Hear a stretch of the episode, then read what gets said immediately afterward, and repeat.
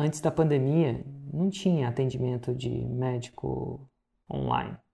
Aqui, lá na Inglaterra já tinha. Eu morava na Inglaterra e era assim que, inclusive, eles não queriam que você fosse no hospital antes de passar pelo online. Não queria mesmo. E a razão disso é que o hospital era foco de infecção, era foco de logística, era foco de tudo. Eles só acreditavam que muitas vezes, né, com o atendimento online, você resolvia a maioria das, dos problemas. Só que aqui no Brasil não rolava isso, até que veio a pandemia. E agora rola. E eu não sei se está melhor ou pior, mas agora o mundo abriu a cabeça. Educação aqui no Brasil tinha que ser presencial. Eu não consegui uma escola online para o meu filho. Hoje meu filho está fazendo aula ali, ó, online.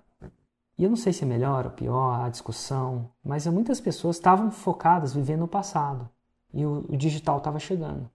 E o digital é, tem, tem algumas coisas boas nisso. E algumas pessoas estavam simplesmente acomodadas. Os médicos ou os conselhos, acomodados por essa chegada do digital, talvez. Não, isso não é uma crítica, tá? Eu também tenho meus acomodamentos, mas era uma situação. E hoje a gente pode fazer muita coisa online. Faz, né? Os escritórios e tudo. O que eu quero dizer é o seguinte: é, eu não sei. E a maioria das pessoas que escolhem o físico não escolhem porque querem, é porque não sabe diferente, é porque estão acostumados, é porque ninguém nunca mostrou o que é possível para elas, de forma íntegra e honesta. Diz, reza a lenda que a mente é igual a paraquedas, que só funciona quando está aberta. Você vai precisar abrir um pouco a sua mente.